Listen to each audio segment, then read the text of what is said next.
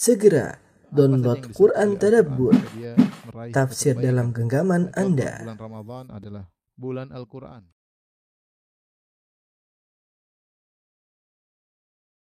Bismillahirrahmanirrahim. Assalamualaikum warahmatullahi wabarakatuh. Alhamdulillahi ala ihsani wa syukru lahu ala taufiqihi wa amtinani. Asyhadu an la ilaha illallah wahdahu la syarika lahu ta'ziman li sya'ni wa asyhadu anna Muhammadan abduhu wa rasuluhu da'ila ridwani. Allahumma salli alaihi wa ala alihi wa ashabihi wa ikhwani.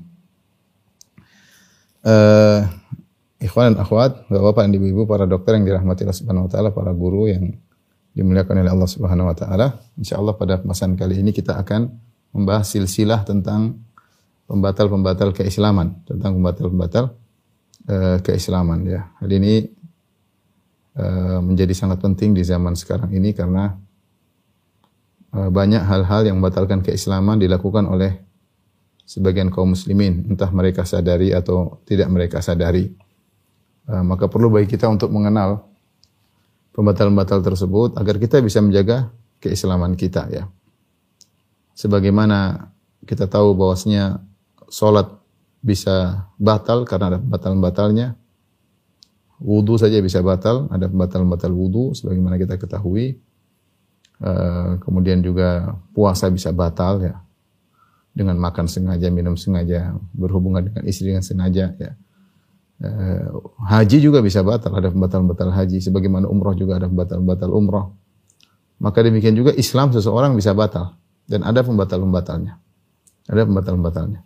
Jadi topik kita pada kesempatan kali ini adalah tentang pembatal-pembatal keislaman. Yang kalau kita mau beri judul uh, Nawaqid al-Islam. Nawaqidul Islam yaitu pembatal-pembatal keislaman. Namun sebelum kita membahas tentang apa saja pembatal-pembatal keislaman tersebut ada beberapa uh, mukaddimah yang ingin saya sampaikan. Mukaddimah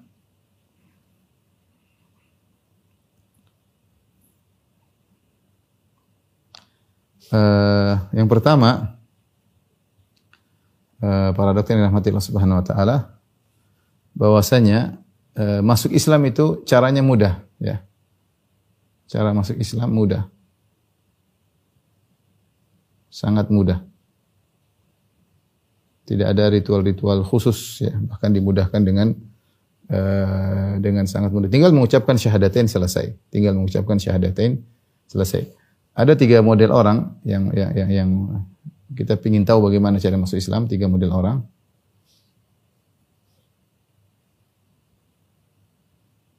Yang pertama uh, kafir masuk Islam. Kafir, kafir asli masuk Islam. Ini yang pertama. Kemudian yang kedua, uh, murtad, taubat masuk Islam. Taubat Islam lagi. Islam kembali. Kemudian yang ketiga, ini yang kedua. Yang ketiga, anak kecil, anak yang lahir lahir dari dua orang tua muslim. Dua ortu muslim. Adapun uh, cara masuk Islam ya intinya dimudahkan ya. Uh, untuk kafir masuk Islam maupun murtad yang taubat masuk Islam, dua-duanya jangan mengucapkan syahadatain. Syahadatain. Asyhadu alla ilaha illallah wa asyhadu anna Muhammadar Rasulullah. Orang terjerumus dalam kesyirikan tidak cukup dia mengatakan saya bertobat, tidak cukup. Dia harus mengucapkan kembali asyhadu alla ilaha illallah asyhadu anna Rasulullah dan sebagian ulama mengatakan ini hukumnya ijma. Ya, bahwasanya orang yang murtad ya, ketika dia bertobat dia tidak cukup mengatakan astagfirullah atau atubu ilaik, aku bertobat kepada engkau ya Allah, tidak cukup. Dia harus mengucapkan lagi asyhadu alla ilaha illallah asyhadu anna Muhammadar Rasulullah. Adapun anak yang lahir dari dua orang tua muslim tidak perlu syahadatain. Tidak perlu. Ya, karena dia uh, karena dia muslim, ya. Dia muslim ya. Tidak perlu dia mengucapkan, eh, kamu belum pernah dari kecil mengucapkan asyhadu an la ilaha illallah. Tidak perlu dia jalankan, dia sholat, dia sudah muslim. Kenapa? Karena kata Nabi sallallahu alaihi wasallam, eh, kullu mauludin yuladu alal fitrah. Setiap anak dilahirkan di atas fitrah, di atas Islam. Fa abawahu yuwahidanihi, yuhawidanihi, au yumajjis au yunassirani au yumajjisanihi. Maka ayah kedua kedua orang tuanya yang yuhawidan ini yang menjadikan dia Yahudi ya atau menjadikan dia Nasrani atau menjadikan dia Majusi. Berarti kalau seandainya kedua orang tuanya Islam maka dia kembali kepada hukum asal bahwasanya dia adalah seorang muslim. Ini tidak perlu syahadatain karena Nabi SAW bersabda kullu mauludin yuladu alal fitrah. Setiap anak dilahirkan di atas Islam. Taib. Perhatikan, adapun cara masuk Islam ya, eh, sangat dimudahkan sangat dimudahkan.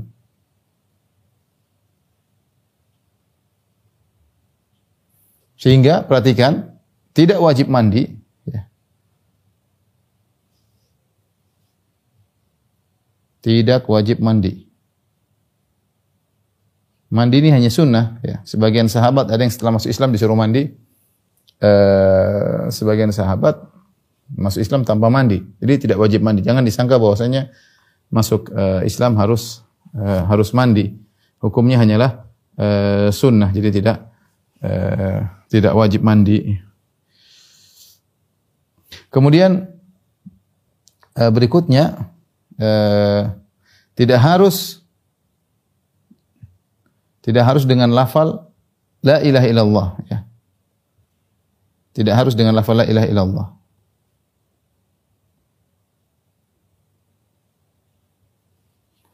La ilaha illallah. Tidak ada Tuhan selain Allah. Seandainya dia menggunakan lafal dekat lafal yang lain, tapi maknanya sama, maka diterima. Dan ini dijelaskan oleh para ulama boleh. Contoh, boleh misalnya, boleh dengan misalnya, dia misalnya tidak pandai ngomong, dia ucapkan, La ilaha, saya mengatakan, La ilaha siwallah misalnya. Ini maknanya sama, tidak ada Tuhan selain Allah, siwallah. Misalnya la ilaha ma ada Allah misalnya la ilaha ma ada Allah misalnya. Ini secara bahasa Arab maknanya sama tidak Tuhan selain selain Allah. Maka ini uh, cukup buat dia masuk Islam. Bahkan jika dia tidak tahu bahasa Arab, jika dia kesulitan, kesulitan atau tidak bisa, tidak bisa bahasa Arab,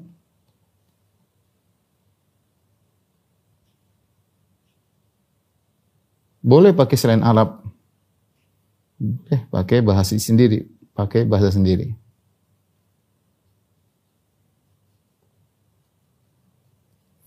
Di antara hal yang menakjubkan, ya, di antara hal yang menakjubkan tentang bagaimana sangat dimudahkan masuk Islam, bahkan eh, sebagian ulama tegas dalam hal ini melarang penundaan masuk Islam. Ya, penundaan masuk Islam ya. Jadi kalau ada orang masuk Islam kita harus segera sambut, tidak boleh kita tunda-tunda. Di antara hal yang menunjukkan akan hal ini adalah pernyataan misalnya An-Nawawi rahimahullah dalam kitabnya Rawdatul Talibin. Kitab fikih Syafi'i dalam kitab Babur Riddah. Dia menyebutkan Babur Riddah tentang bab orang-orang murtad. Dia berkata rahimahullah taala, Walau qala kafir li muslim, kalau ada seorang kafir berkata kepada seorang muslim, "Eh arid alayil Islam." Tolong jelaskan kepada saya Islam. Tolong jelaskan kepada saya Islam. Ini ada orang datang ke ustaz, dia bilang, "Ustaz, orang kafir, tolong jelaskan kepada saya Islam." Kata ustaz tersebut, hatta aro nanti, tunggu sebentar, saya lihat dulu nanti lihat gimana. Au isbir ilal qad, besok lah, besok. Sekarang saya lagi sibuk, besok. Ya. Au talaba ardal Islam min wa'id atau dia sampai kepada seorang suka pemberi ceramah dia bilang jelaskan Islam kepada aku faqala ijlis ila akhiril majlis. Tunggu sebentar sampai pengajian selesai baru saya jelaskan. Kata Nawawi menukil perkataan qalu, Nawawi menukil perkataan ulama, kafar. Orang ini, ustaz ini kafir. Ustaz ini kafir. Kenapa? Karena dia ridho dengan orang ini murtad, orang ini kafir, ingin masuk Islam, dia biarkan orang ini dalam kekufuran, seakan-akan dia ridho dengan kekufuran. Ini maksud saya, ini pendapat sebagian ulama Syafi'iyah. Jadi kalau ada orang minta di, diajar, diajarkan Islam, kemudian kamu tidak mengajarkannya dengan alasan ini alasan anu sementara kamu ustaz bisa mengajar, mengajarkannya, maka kamu kafir. Kenapa? Karena berarti kamu ridho, dia berada di atas kekufuran, berarti kamu ridho dengan kekufuran. Ini pendapat sebagian ulama ya. Tentu perlu diskusikan lagi tentang pendapat ini. Tapi saya katakan di mana hal ini menunjukkan ketegasan para ulama kalau ada yang masuk Islam jangan ditunda-tunda. Demikian juga dalam kitab Kifayatul Akhyar juga fikih Syafi'i Penulisnya berkata, walau qala syakhsun li khatibin aw wa'idhin, kalau ada seorang berkata kepada khatib, ya khutbah eh, khatib Jumat misalnya aw wa'id atau seorang pemberi nasihat, ustaz misalnya, uridul Islam, falaqini kalimat syahadah. Aku ingin masuk Islam. Tolong talkinkan aku syahadatain. Faqala lantas ustaz tersebut mengatakan uqud hatta afruq. Tunggu dulu duduklah engkau sampai aku selesai. Wa ulaqinuk kemudian aku akan talkin engkau syahadatain. Kata dia kafara fil hal, dia langsung kafir ketika itu. Sebabnya apa? Karena dia ridho dengan kekufuran. Orang ini kafir, masuk Islam dan dia ridho orang ini berada di atas kekufuran, berarti kufur. ini maksud saya bagaimana uh, para ulama tegas kalau ada yang masuk Islam jangan ditunda-tunda segera. Segera jangan di, ditunda-tunda ya. Oleh karenanya saya guru saya pernah cerita ada seorang uh, di Afrika kalau saya lupa di mana. Dia datang kemudian dia minta, ingin masuk Islam kepada seorang ustadznya di sana atau syekhnya. Dia bilang saya masuk Islam. Terus kata syekh tersebut nanti sebentar habis sholat asar kalau nggak salah. Habis sholat asar sebentar habis sholat nanti masuk Islam Ketika selesai sholat ternyata orang kafir ini terjadi peperangan saja ketembak dia meninggal subhanallah. Tidak sempat dia masuk Islam. Harusnya masuk Islam aja. Langsung kan cuma asyhadu alla ilaha illallah Rasulullah selesai. Nanti penjelasannya habis ini. Harusnya begitu. Jangan tunda-tunda. Tapi dia bilang nanti sebentar habis sholat. Begitu dia bilang habis sholat atau orang ini ketembak ya. Akhirnya meninggal, meninggal dia dalam kondisi kufur. Mungkin dia sudah, mungkin di sisi Allah dia masuk Islam, tapi secara hukum hukum duniawi dia masih kafir. Dia belum mengucapkan syahadatain maka tidak disolatkan, dia harus dimasukkan dalam dikubur dalam kuburan kuburan orang-orang kafir, tidak di kuburan kaum muslimin, repot. Ya. Jadi maksud saya, eh, seorang kalau masuk Islam segera. Ada orang kapan telepon saya mau masuk Islam? Saya bilang sekarang aja. Dia bilang enggak Ustaz, saya maunya besok. Saya bilang sekarang aja enggak dia maunya besok. Dia salah sendiri. Ya akhirnya besok dia alhamdulillah masih hidup. Kemudian ketemu saya masuk Islam. Saya bilang sekarang aja ngapain besok? Enggak Ustaz, saya mau besok dia, dia mau dia mau videokan, dia mau ini, dia mau sebagai kenangan. Dan benar akhirnya dia mungkin mungkin bagi dia suatu yang uh, sangat istimewa, kemudian menangis dan macam-macam. Saya bilang sekarang aja, dia bilang enggak. Besok Ustaz, ya sudah. Begitu datang langsung saya suruh syahadah, terus saya suruh mandi. Tapi intinya mau saya, uh, kadang kejadian juga pernah ada seorang Ustaz ada uh, wanita boleh masuk Islam. Waduh, saya bilang waduh enggak ada yang wanita yang kenapa kenapa saya sama wanita? Ya, saya enggak bisa tunda, saya tahu fikih ini. Tidak bisa ditunda. Ini tidak belum pakai jilbab punya depan saya. Ya, sudah sini, mari ya karena kalau saya tunda bisa jadi berubah pikiran bahaya.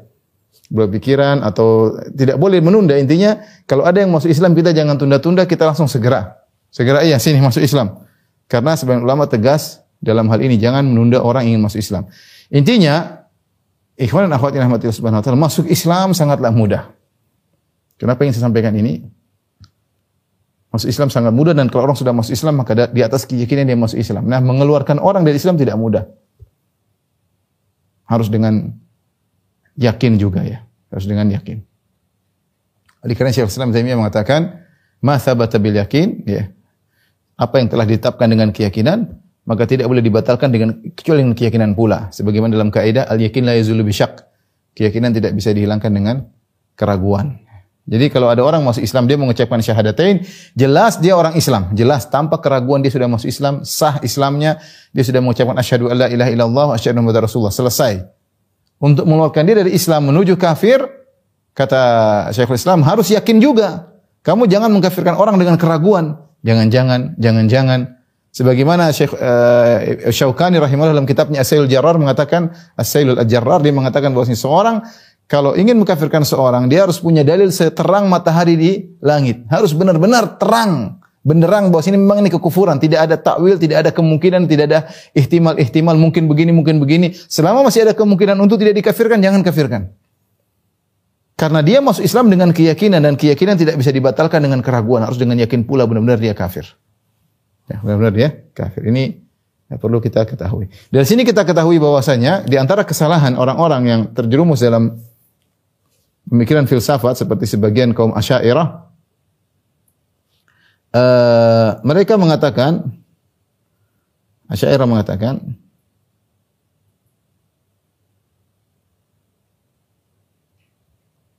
awal wajib alal mukallaf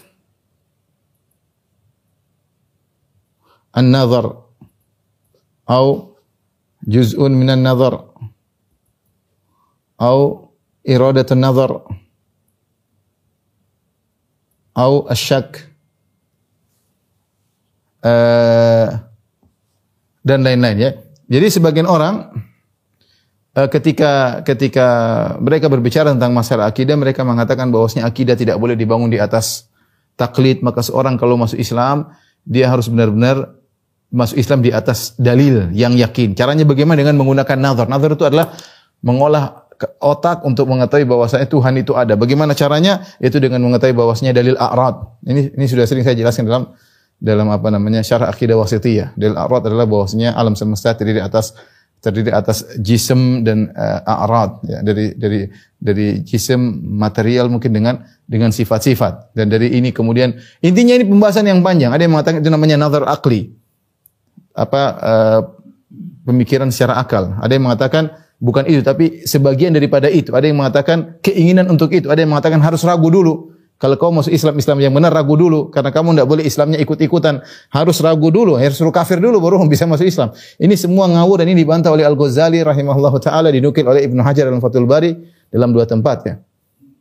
Bahwasanya ini hanyalah syarat yang syarat yang merepotkan kaum muslimin mengakibatkan banyak orang Islam harus menjadi kafir. Kalau masuk Islam harus dengan syarat seperti ini, Bagaimana cara masuk Islam? Mungkin bapak-bapak saja para dokter baru pertama kali dengar ada namanya another juz min another iradatu another asyak. Pertama kali dengar. Tapi sebagian asyairah seperti itu. Tidak semua sebagian asyairah seperti seperti itu karena mereka menyulitkan orang untuk masuk Islam. Kalau tidak tidak tahu tentang hal ini seakan-akan Islamnya tidak sah. Makanya uh, Al-Ghazali membantah. Al-Ghazali dia juga dari kalangan Asy'ariyah dia membantah dia mengatakan bahwasanya ini adalah hanya mempersempit rahmat Allah Subhanahu wa taala sehingga surga tidak dimasuki oleh kecuali syirzimatun qalilun hanya sekelompok orang yang sedikit yang ngerti tentang masalah filsafat. Islam mudah, tidak perlu filsafat-filsafat masuk Islam. Yang penting tahu yang tidak yang berhak disembah hanyalah Allah semata, Muhammad utusan Allah, selesai masuk Islam. Selesai masuk Islam. Tidak mungkin Nasrani mengucapkan itu kecuali dia yakin bahwasanya Yesus bukan Tuhan. Isa bukan Tuhan. Makanya dia pilih Islam. Dia mengucap asyhadu alla ilaha asyhadu alla ilaha illallah rasulullah syahadatain berarti dia sudah paham tentang hal tersebut. Hmm. Sudah mudah untuk masuk masuk Islam. Tapi ini poin pertama yang ingin saya sampaikan. Uh, uh, yang berikutnya, mukaddimah yang kedua, ya.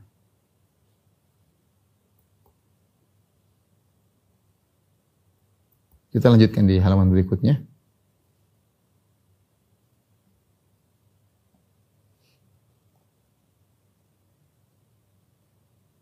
Yang kedua, pembahasan tentang pembatal-pembatal keislaman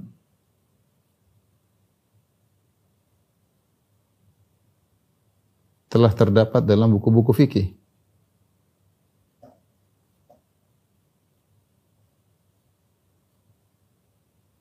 Semua fikih, buku-buku fikih madhab, ya, semuanya ada pembahasan ini. Semuanya ada. Ada pembahasan tentang pembatal-pembatal keislaman, ya. Uh, saya bawakan contohnya seperti misalnya kita sebutkan uh, fikih Hanafi, madhab Hanafi. Madhab Hanafi. Dan madhab Hanafi ini termasuk madhab yang paling detail ketika membahas tentang pembatal-pembatal keislaman. Saya bawakan misalnya kitab Hasyiat Abidin. Ini salah satu buku yang utama dalam uh, dalam madhab Hanafi. Ini setebal ini cetakan baru ada sekitar saya lupa tadi ada berapa 18 jilid atau berapa jilid ya. Di jilid yang ke-13 ya tadi jilid ke-13 uh, dari halaman pertama dia bahas dengan judulnya uh, Babul Murtad ya. Dia sebut Bab Al-Murtad. Bab Al-Murtad. Bab tentang orang murtad bab orang murtad. Kemudian dia bahas macam-macam apa saja yang bisa menjadikan orang murtad. Sampai sekitar 120 halaman dia bahas. Ya. Apa saja yang menyebabkan orang bisa murtad. Syirik lah, apalah ya. Menghalalkan yang haram lah, macam-macam lah. Ini contoh madhab Hanafi. Madhab Maliki ya, misalnya Dalam kitab Mukhtasar Khalil atau dalam syarahnya misalnya Mawahibul Jalil eh, ada kitab Babur Riddah ya. Babur Riddah. Babu Riddah sama. Kalau murtad orangnya riddah itu perbuatannya. Babu Riddah ini dalam mazhab Maliki. Contohnya misalnya dalam uh, mazhab Syafi'i. Dalam Rawdhul Talibin, dalam semua buku fikih ada. Tadi sebagian saya nukil perkataan Imam Nawawi dari Rawdhul Talibin dalam babul murtad ya. Contohnya uh, dalam kitab ini Mughnil Muhtaj Syirbini ya. Uh, dalam kitab namanya Kitabur Riddah, dia sebut Kitabur Riddah. Kitab tentang kemurtadan ya. Jadi dibahas sebab-sebabnya apa saja. Dia sebutkan sebab-sebab orang murtad itu apa saja ya. Seperti mengejek atau Islam atau apa kayak macam-macam disebutkan, mendustakan Rasul, uh, syirik dan yang lainnya ya. Madhab Hambali juga membahas tentang masalah ini pembatal-pembatal keislaman. Saya ambil contoh misalnya buku uh, Zadul Mustaqni ya, Zadul Mustaqni ini buku yang utama dalam madhab Hambali yang disyarah di antaranya oleh Syekh Utsaimin rahimahullah taala dalam sebuah bab namanya bab hukmul murtad. Hukmu hukmil murtad. Bab hukmil murtad. Bab tentang hukum orang yang murtad. Bab tentang hukum orang yang murtad. Uh, dan ini uh, sebab-sebab kemurtad ini banyak ya. Sebab-sebabnya banyak. Puluhan. Sebab-sebab keluar dari Islam. Ya. Uh, hingga puluhan ya. Puluhan sebab. Uh, tentu kita tidak akan bahas semuanya, tapi kita akan berusaha meringkas uh, dari beberapa hal yang perlu kita ketahui. Tapi saya ingin sampaikan bahwasanya sebab-sebab uh, kemurtadan itu sangatlah sangatlah banyak ya. Ya. Tetapi sebab-sebab ini bisa kita simpulkan bisa kita klasifikasikan, bisa diklasifikasikan.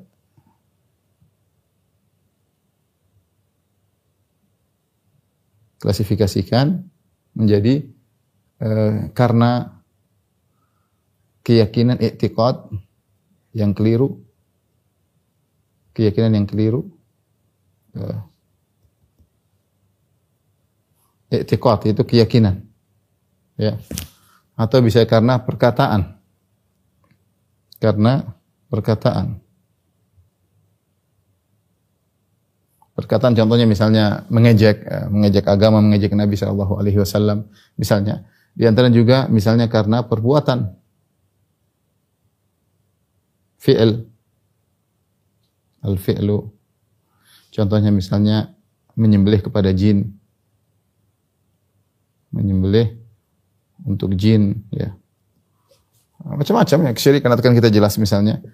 Uh, contoh juga uh, karena meninggalkan, karena tark, karena meninggalkan. Meninggalkan. At-tark. Dan ini pendapat sebagian ulama, contoh contoh menurut pendapat sebagian ulama meninggalkan sholat sama sekali. Meninggalkan sholat secara total, tidak sholat sama sekali. Tidak sholat sama sama sekali. Dan juga karena keraguan. Ini sebenarnya kembali kepada etika, tapi sebagian ulama me, uh, menyendirikan karena keraguan. Ya. Akan disebut dalam buku-buku fikih tersebut ragu tentang kekufuran, ragu dia mukmin atau tidak. Ini ini sebab-sebab uh, kalau kita sebab-sebab kekufuran tersebut batal-batal keislaman bisa kita klasifikasikan menjadi lima tadi ya. Satu, dua, tiga, empat, uh, lima. Tapi uh, para dokter yang Allah Subhanahu wa taala ini mukaddimah yang uh, kedua, mukaddimah yang ketiga uh, urgensinya yang ketiga urgensinya kita belajar ini. Kita mempelajari pembatal-pembatal keislaman. Apa urgensinya? Bukan kita untuk mengkafir-kafirkan orang, bukan ya. Tapi kita untuk menyelamatkan di antara menyelamatkan keislaman kita. Banyak urgensinya, di antaranya. Yang pertama adalah akhir-akhir ini banyak saudara-saudara kita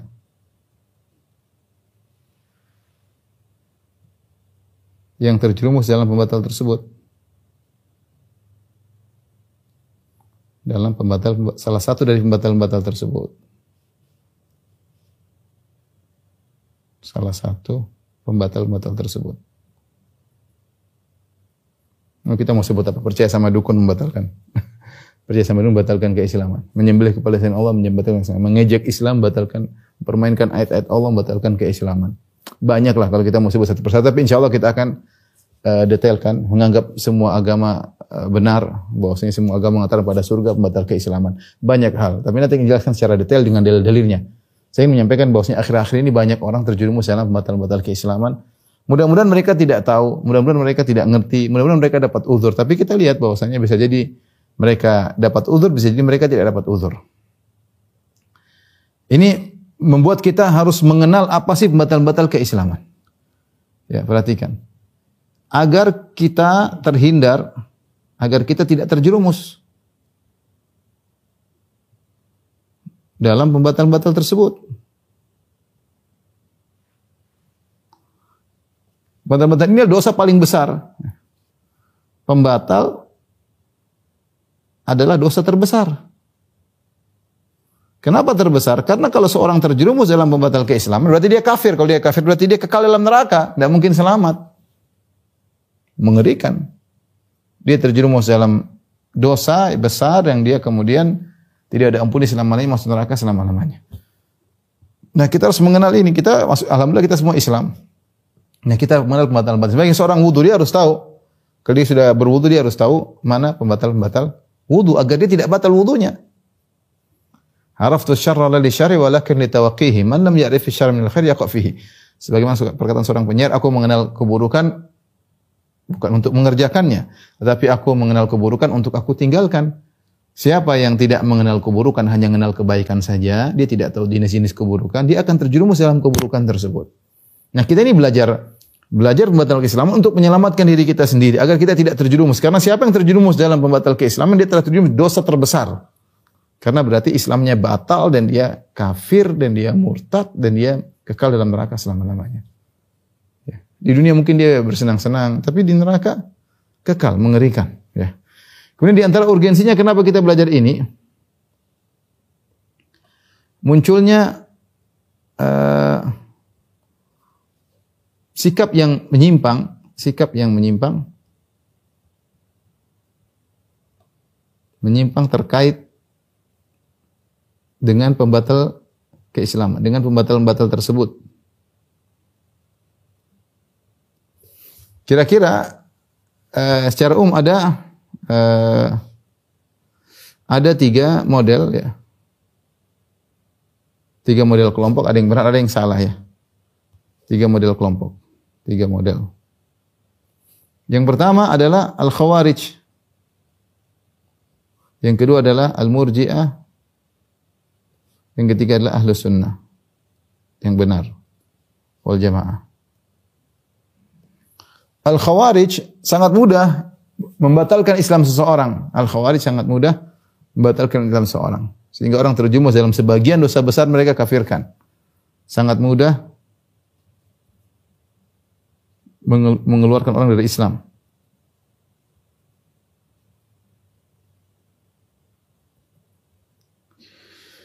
Oleh karenanya mereka dahulu mengkafirkan jangan mereka pakai para sahabat. Mereka mengkafirkan Muawiyah dan Ali dan mengkafirkan seluruh hakaman, hal hakamain maksudnya Abu Musa al-Asy'ari sebagai wakil dari Ali bin Abi Thalib dan Amr bin As dari wakil dari kubu Muawiyah dan semua yang ridho dengan keputusan dua orang ini semua dikafirkan oleh mereka sehingga mereka mengkafirkan para sahabat. Ya. Mengerikan sahabat di kafir bagi kita ya. Sekarang muncul seperti tokoh ISIS. Ya, ISIS sekarang mudah sekali mengkafirkan seorang orang muslim ya. Mudah mengkafirkan atau orang-orang yang mudah sekali ngebom sana sini ya. Mereka di, berangkat dari pemahaman yang mirip-mirip dengan Khawarij yang mudah mengkafirkan kaum muslimin dan kemudian menerapkan konsekuensi dari pengkafiran mereka bunuh. Mereka bunuh. Bahkan mereka tidak ragu-ragu untuk ngebom di masjid dalam masjid karena mereka anggap orang dalam masjid kafir semua. Ya. Ini terjadi di mana-mana, terjadi di sini, terjadi di Arab Saudi ya. Sampai sempat terjadi di Arab Saudi. E, mereka menganggap bahwasanya penguasa kafir, mereka menganggap bahwasanya tentara-tentara kafir sehingga terjadi bom dalam dalam suatu masjid ya. Subhanallah di situ pada ada halaqah tahfidz, mereka tidak peduli, mereka bom. Menurut mereka kafir. Mudah sekali mengkafirkan. Ya, mudah sekali meng mengkafirkan. Orang e, muncul takfiri takfiri zaman sekarang sangat mudah. Dan banyak di antara mereka yang bodoh-bodoh tidak ngerti. Ya. Mereka berdalil perkataan Ibn Taimiyah lah. Subhanallah. Ibn Taimiyah orang paling jauh dari pengkafiran. Ibn Taimiyah berdialog dengan ru'us ahli bidah, berdialog dengan pemimpin-pemimpin ahli bidah dan dia tidak mengkafirkan. Padahal kita pemimpin-pemimpin ahli bidah mereka paham agama, mereka paham dalil. Itu pun Ibn Taimiyah tidak mengkafirkan. Dia hanya menjelaskan, dia mengatakan bahkan dia pernah berdialog dengan ahlul wahdatil wujud. Dia mengatakan kalau saya seperti kalian saya kafir, tapi kalian tidak, kalian ada syubhat. Kalau saya mengucapkan perkataan kalian, saya kafir kata Ibn Taimiyah. Ahlul Bidatul Wujud itu menganggap Allah bersatu dengan makhluk. Allah bersatu alam semesta. Ini kekufuran. Tapi apakah orang yang memiliki keyakinan tersebut otomatis kafir itu lain cerita. Nanti ada pembahasannya. Tidak semua orang terjumus dalam kekafiran, kemudian dia otomatis kafir. Saya ulangi, tidak semua orang terjumus dalam kekafiran, otomatis apa? Kafir. Ya, tidak semua orang terjerumus dalam uh, kesyirikan otomatis musyrik. Tidak semua orang terjerumus dalam perbuatan yang dilaknat lantas otomatis terlaknat. Contoh ya sederhana. Rasulullah SAW melaknat khamar dari sepuluh sisi. Allah melaknat khamar peminumnya, pemerah uh, apa namanya? asiruha, mu'tasiruha yang memerah memerah anggur menjadi khamar, yang menyuruh memerah menjadi anggur, hamiluha yang mengantarkan birnya, saqiha yang menuangkan, yang minumnya, semuanya dilaknat. Sepuluh uh, model manusia dilaknat oleh Uh, Allah gara-gara khamar. Kemudian ada seorang uh, di zaman Nabi sallallahu alaihi wasallam didatangkan didera. Kenapa dia minum khamar? Kemudian selesai. Kemudian ditangkap lagi minum khamar, didera lagi. Sampai datang berulang-ulang sampai ada sahabat lain mengatakan Allah mau laknat nih, laknat Allah kepada engkau. Rasulullah tegur, la tal anhu kata Nabi. Jangan kau laknat dia. Fa innahu yuhibbullah wa rasulah. Sungguh dia cinta kepada Rasulnya. Artinya apa? Ini orang sudah melakukan hal-hal yang membuat dia terlaknat. Tapi dia tidak secara praktek boleh dilaknat secara praktis.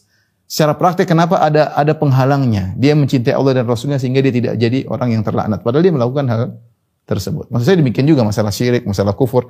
Bisa jadi orang terjumus dalam kufuran tidak otomatis menjadi kafir. Ini sudah saya bahas panjang lebar, saya tidak ingin ulang lagi. Dalam syarah akidah wasitiyah, dalam pembahasan eh, bahayanya mengkafirkan secara brutal. Ada sekelompok yang terkenal soleh di zaman para sahabat khawarij yang mereka Salatnya luar biasa, puasnya luar biasa sampai Nabi SAW mengatakan tahkiruna salatakum ma'a salatim. Kalau wahai sahabatku, kalau kalian bandingkan salat kalian dengan salat mereka, kalian akan merasa minder dengan salat kalian. Kalau kalian bandingkan puasa kalian dengan puasa mereka, orang-orang Khawarij, kalian akan minder dengan puasa kalian. Tapi mereka dia merukuna minad din kama yamrukusa minar Mereka keluar dari agama seperti anak panah yang tembus dari uh, hewan buruan. Ya, artinya mereka melakukan dosa besar. Gara-gara punya gairah terhadap agama tapi salah praktek. Jadi tidak semua berarti semangat kencang berarti benar, enggak.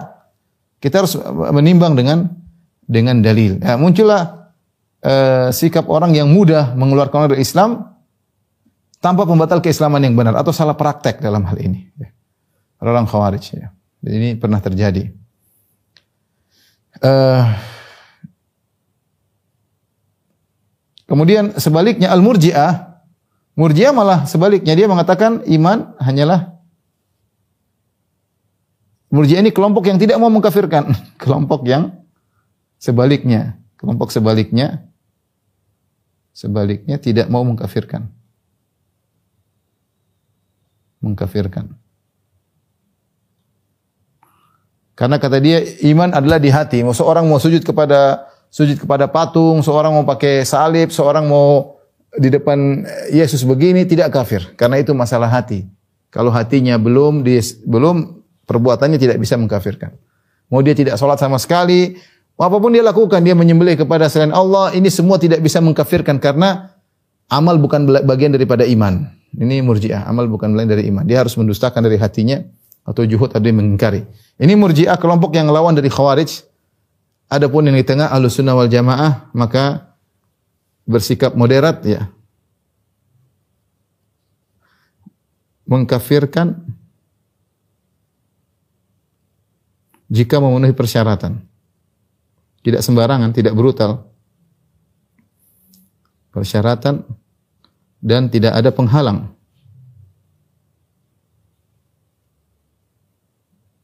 Jika tawafarat fihi syurut wantafa al wantafatil mawani penghalang. Penghalang misalnya dia ternyata dia nggak tahu jahil, dia nggak tahu, dia takwil, dipaksa ikrah, banyak hal yang membuat dia akhirnya tidak bisa di uh, uh, dikafirkan, ya, tidak bisa dikafirkan. Uh, kemudian di antara uh, urgensinya kita belajar tentang batal-batal keislaman,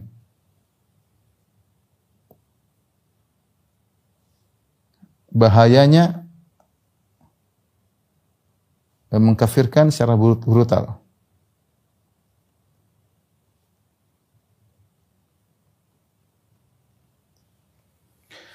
Dosa besar, seorang yang mengkafirkan secara brutal dosa besar. Sebagai contoh, kita punya kelompok di Indonesia namanya Islam Jamaah. Ini contoh sederhana. Mudah mengkafirkan orang, tidak dalam kelompoknya dikafirkan. Entah mereka sekarang eh, berubah dulu, zaman-zaman dulu, dan sekarang banyak yang keluar dari mereka. Mereka mudah sekali Islam jam. Pokoknya di luar tidak tidak bayat sama mereka kafir. Sampai saya dapat video baru-baru terakhir imam mereka masih mengatakan demikian. Pokoknya di luar kelompok mereka kafir. Dan banyak sekali ribuan mereka sudah keluar dari kelompoknya. Karena mudah sekali mengkafirkan orang di luar dari gara-gara tidak bayat sama imamnya jadi kafir. Seakan-akan pembatal keislaman adalah tidak bayat sama imam. Dari mana seperti ini? Ini, ini ngawur, tidak ngerti tentang pembatal keislaman. Seakan-akan syarat Islam adalah berbaiat kepada imamnya. Oh, imamnya mana pun kita tidak tahu. Mau baiat gimana caranya imamnya kita nggak ada yang tahu. Terus yang imam yang tidak kita ketahui ini merupakan syarat keislaman. Gimana? Apa enggak bahlul seperti itu? Kasihan mereka. Ya, kasihan. Saya dengar jumlah mereka ratusan ribu. Kasihan. Ya, kejahilan. Dibodoh-bodohin sama imam mereka. Ya, kasihan mereka. Demi Allah kasihan ya. Mereka tidak tahu bahwasanya mengkafirkan itu dosa besar kalau salah mengkafirkan. Dosa besar. Kalau kita bilang orang kafir berarti apa? Berarti dia fonis dalam neraka jahanam selama-lamanya. Mengerikan. Di antara dalil tentang bahayanya mengkafirkan. Seperti sabda Nabi SAW, Mengkola li akhihi ya kafir faqad ba'a biha ahaduhuma. Barang siapa yang berkata kepada saudaranya, hei si kafir, maka akan kembali kepada salah satu dari keduanya. In kana kama wa illa raja alaih. Kalau ternyata dia mengatakan wahai kafir ternyata benar nggak ada masalah. Tapi kalau tidak benar kembali kepada dia. Fakat ba'abi ahaduhuma. Kata Nabi akan kembali kepada salah satunya. Ini berbahaya. Menunjukkan dosa besar. Anda nuduh orang kafir kalau nggak benar bisa kembali kepada Anda dosa besar. Ini orang Islam jamaah mudah mengkafir orang di luarnya bahaya. Ya. Contoh lagi dalam satu hadis, dalam satu hadis Rasulullah SAW bercerita tentang dua orang bersahabat dari Bani Israel. Yang satu rajin beribadah, yang satu rajin maksiat. Dua orang teman, temanan. Satu rajin ibadah, satu rajin maksiat. Maka yang rajin ibadah selalu menegur kepada yang rajin maksiat. Dia mengatakan, "Ya hadza aksir, berhentilah engkau dari maksiatmu." Temannya tidak peduli, maksiat terus. Ketemu lagi, ya, ya hadza aksir, berhentilah kau dari maksiatmu. Dia tidak peduli. Sampai suatu hari dia melihat saudaranya melakukan dosa yang lebih besar tidak biasanya, maka dia tegur, dia marah. Dia bilang, hei berhenti dari maksiat yang kau lakukan. Dan ini bernahi mungkar, bagus. Rupanya temannya ini jengkel ditegur terus. Dia mengatakan, Da'ni wa Rabbi. Ngapain kau campuri urusanku? Tinggalkan aku dengan Tuhanku. Abu ifta alayya raqiba. Apa kau diutus oleh Tuhan untuk ngawasi aku melulu? Dia paling ngawasi aku. Biarin urusan dengan Tuhanku. Ucapan orang ini juga salah tukang maksiat ini. Karena bernahi mungkar itu uh, apa namanya harus dikerjakan. Jangan bilang ini privasiku, enggak, kok enggak privasi, kok kelihatan di depanku kok bermaksiat kok. Kalau di depanku bermaksiat saya tegur. Kalau kau bermaksiat dalam rumah lain cerita. Saya tidak berhak untuk menegurmu, tapi kalau depan jalan di depan ini depan saya, saya tegur. Tapi karena dia saking jengkel ditegur terus dia mengatakan, "Da'ni wa rabbi." Biarkan aku dengan Tuhanku. Kenapa yang ngurus-ngurus aku? Abu Isa alayya raqiba, apa kau diutus kepada aku untuk Allah mengutus untuk mengawasiku. Ketika disinggung begitu oleh pelaku maksiat terhadap ahli ibadah ini, Abu Ista alayya raqiba, apakah Allah utus engkau untuk mengawasiku? Dia pun marah ahli ibadah ini. Dia mengatakan, lan yaghfirullahu lak. Allah tidak akan mengampunimu. Jangan Allah tidak akan mengampunimu. Kalau Allah tidak akan mengampunimu berarti apa? Di neraka dong kekal. Sama dengan kafir. Lan yaghfirullahu lak. Allah tidak akan ampuni engkau. Dan ini dia emosi ketika menyampaikan tersebut. Dia menggunakan logikanya orang ini ditegur berulang-ulang tidak mau berhenti. Kesimpulannya orang ini ngeyel bahkan ditegur malah mengejek orang yang menegur. Kesimpulannya orang ini tidak bakalan diampuni oleh Allah. Kesimpulan dia tanpa ilmu hanya sekedar emosi fatwa berdasarkan apa atifah, berdasarkan perasaan. Ini banyak orang seperti itu berfatwa dengan perasaan bukan dengan ilmu. Maka dia mengatakan la yaghfirullahu lak. Allah tidak akan mengampuni. Maka Allah pun marah, Allah pun murka. Allah mengatakan, "Man dzalladzi yata'ala alayya alla aghfir li fulan." Siapa yang berani-berani bersumpah atas namaku bahwasanya aku tidak akan mengampuni si fulan? Ya. Saya berani-berani bersumpah atas namaku bahwasanya aku tidak akan mengampuni si fulan tersebut. Laqad ghafartu lahu wa ahbattu amalak. Aku telah ampuni dia dan aku gugurkan amalanmu. Apa kata Abu Hurairah ketika meriwayatkan hadis ini mengatakan takallama bi kalimatin aw baqat dunyahu wa ukhrah. Dia mengucapkan satu kalimat, satu kata yang menghancurkan dunia dan akhiratnya. Karena ketika dia bilang Allah tidak akan mengampuni engkau, Allah matikan mereka berdua. Apa kata Abu Hurairah? Au takallama bi kalimatin. Dia mengucapkan dia mengucapkan satu kata, au baqat dunyahu wa ukhrahu telah membinasakan menghancurkan dunianya dia mati wa ukhrahu dan dia disiksa oleh Allah karena amalannya gugur karena dia berani-berani mengatakan Allah tidak akan mengampuni. Jadi ikhwan dan akhwat yang rahmatillah kita belajar ini agar kita waspada. Ya, bukannya kita belajar pembatal keislaman untuk mudah mengkafirkan orang, tidak, tapi kita jangan sampai terjerumus dan kita harus tahu bahwasanya di sana ada syarat harus dipenuhi kalau untuk mengkafirkan dan ada penghalang yang harus dihilangkan baru kita boleh mengkafirkan. Makanya para ulama mengatakan tidak boleh sembarang orang mengkafirkan. Itu benar. Maksud mereka karena banyak salah praktek.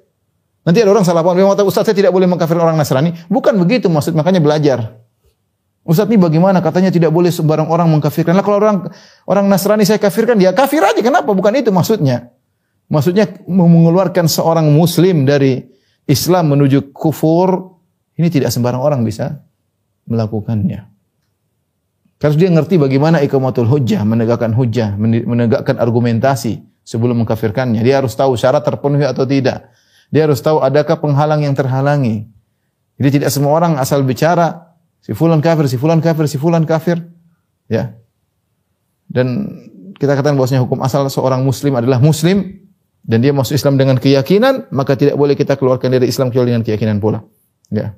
Dengan keyakinan pula. Ini antara urgensi Kenapa kita harus belajar tentang uh, pembatal-pembatal uh, keislaman ya. Taib uh, ikhwan akhwat yang subhanahu wa taala. Saya katakan tadi pembatal keislaman banyak. Tapi insya Allah pada kesempatan berikut kita akan bahas uh, 10 pembatal keislaman. Ya.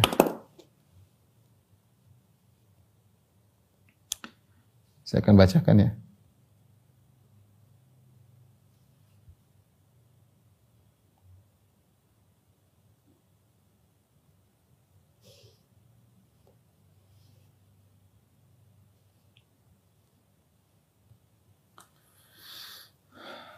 Tapi bisa dilihat situ ya. Eh, pembatal-batal keislaman, perhatikan ya. Ini ada 10 pembatal keislaman, asyaratun nawaqid.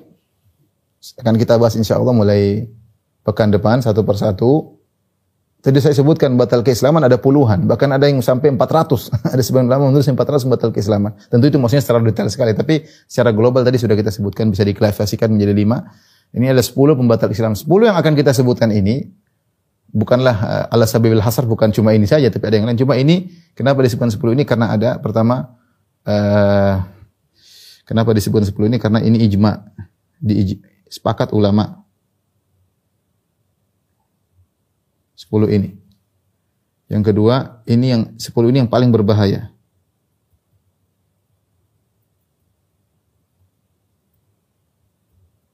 Ya, kemudian juga eh, 10 ini sering terjadi. Sering terjadi. Di antaranya 10 ini sebagian tidak menyadarinya. Sebagian orang tidak menyadarinya.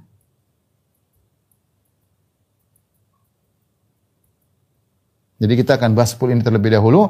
Nanti kalau sudah selesai, baru kita bahas yang lain yang disebut dalam buku-buku fikih tadi yang saya sebutkan insyaallah taala. Yang pertama adalah syirik kepada Allah Subhanahu wa taala. Hikmatul pertama, syirik kepada Allah Subhanahu wa taala wahdahu la syarikalah. Ini syirik. Apa saja syirik-syirik akan kita bahas insyaallah pertemuan depan. Yang kedua, man ja'ala baina wa baina Allah wasa'id yad'uuhum wa yas'aluhum asy-syafa'ah wa yatawakkal 'alaihim kafara ijma'an. Siapa yang menjadikan antara dia dengan Allah perantara-perantara berupa wali-wali yang dia ber, berdoa kepada mereka, ya berdoa kepada ya wali fulan ya wali fulan atau minta syafaat kepada mereka, sudah mati beri syafaat kepadaku atau bertawakal hatinya kepada wali-wali ini, maka ini syirik, maka ini kufur, pembatal Islam yang kedua. Insyaallah akan ada pembahasannya. Yang ketiga, pembatal keislaman, man lam yukaffirul musyrikin yang tidak mengkafir orang musyrikin. Kalau bilang Nasrani kafir gak? Oh, nggak tahu ya. Kayaknya enggak. Orang Nasrani enggak kafir, masuk surga juga. Kalau masuk surga berarti enggak kafir. Yahudi masuk surga juga, berarti enggak kafir dong. Atau kafir tapi masuk surga, enggak enggak nyambung loh. Kontradiksi. Kafir masuk surga enggak mungkin. Enggak, oh, mereka masuk surga juga. Ini berarti tidak kafir. Au syakka fi kufrim atau ragu tentang kufuran mereka. Ya Yahudi ya belum tentu kafir. Cuma caranya kita berbeda. Ini contoh, ini atau mengatakan agama mereka juga benar seperti kita sama-sama surga. Ini banyak sekali terutama zaman sekarang. Hati-hati. Ya, mudah-mudahan yang mengucapkan tidak ngerti ya, perlu dikasih tahu. Tapi sangat rawan kali ini maklum minadin bidur. Akan kita bahas insya Allah pada saatnya. Ini contoh pembatal keislaman yang tersebar di zaman kita. Ya. Terutama sejak munculnya orang liberal. Eh, banyak orang memahami seperti semua agama benar. Bahwasanya surga bukan cuma satu kamar-kamarnya banyak. Kamar Islam, kamar Nasrani, kamar Yahudi, kamar Buddha, kamar Hindu, mungkin ada kamar Konghucu, ada juga mungkin kamar ateis mungkin ya. Baik, berikutnya yang keempat Man i'taqada anna ghayra hadi Nabi sallallahu alaihi wasallam akmalu min hadihi, yaitu di antara pembatal keislaman orang yang meyakini bahwasanya petunjuk Nabi bahwasanya ada orang lain selain Nabi, petunjuknya lebih sempurna dari petunjuk Nabi. Ajarannya lebih sempurna dari ajaran Nabi. Au anna hukma ghairihi ahsanu min hukmihi atau hukum yang di di, merupakan produk orang tersebut lebih afdol, lebih baik daripada hukum yang merupakan hadis Nabi sallallahu alaihi wasallam. Kalladzina yufaddiluna hukma tawagid ala hukmihi fahuwa kafir. Seperti orang yang mengatakan hukum-hukum tagut lebih afdal daripada hukum Allah atau lebih afdal daripada hukum Nabi sallallahu alaihi wasallam. Ini juga kafir. Karena dia menganggap ya Nabi kalah dengan mereka-mereka ini. Kemudian yang kelima, man abghadha syai'an mimma ja'a bihi Rasul walau amila bihi kafar. Seorang yang benci dengan ajaran Nabi, benci meskipun dia mengerjakannya. Dia benci dengan sholat. Apa itu sholat? Tapi dia ngerjain. Apa itu sholat? Apa itu ini? Apa itu? Apa itu puasa misalnya? Dia benci meskipun dia puasa. Ini juga kafir. Dia benci dengan syariat Islam. Yang keenam, man istahza'a bi syai'in min dinillahi aw thawabihi aw iqabihi kafar. Seorang yang mengejek agama Allah atau ngejek pahala. Oh, pahalanya gitu. Oh, pahala kayak apa itu misalnya? Atau ngejek hukumnya. Dihukum gini. Apa itu hukum gitu ngejek?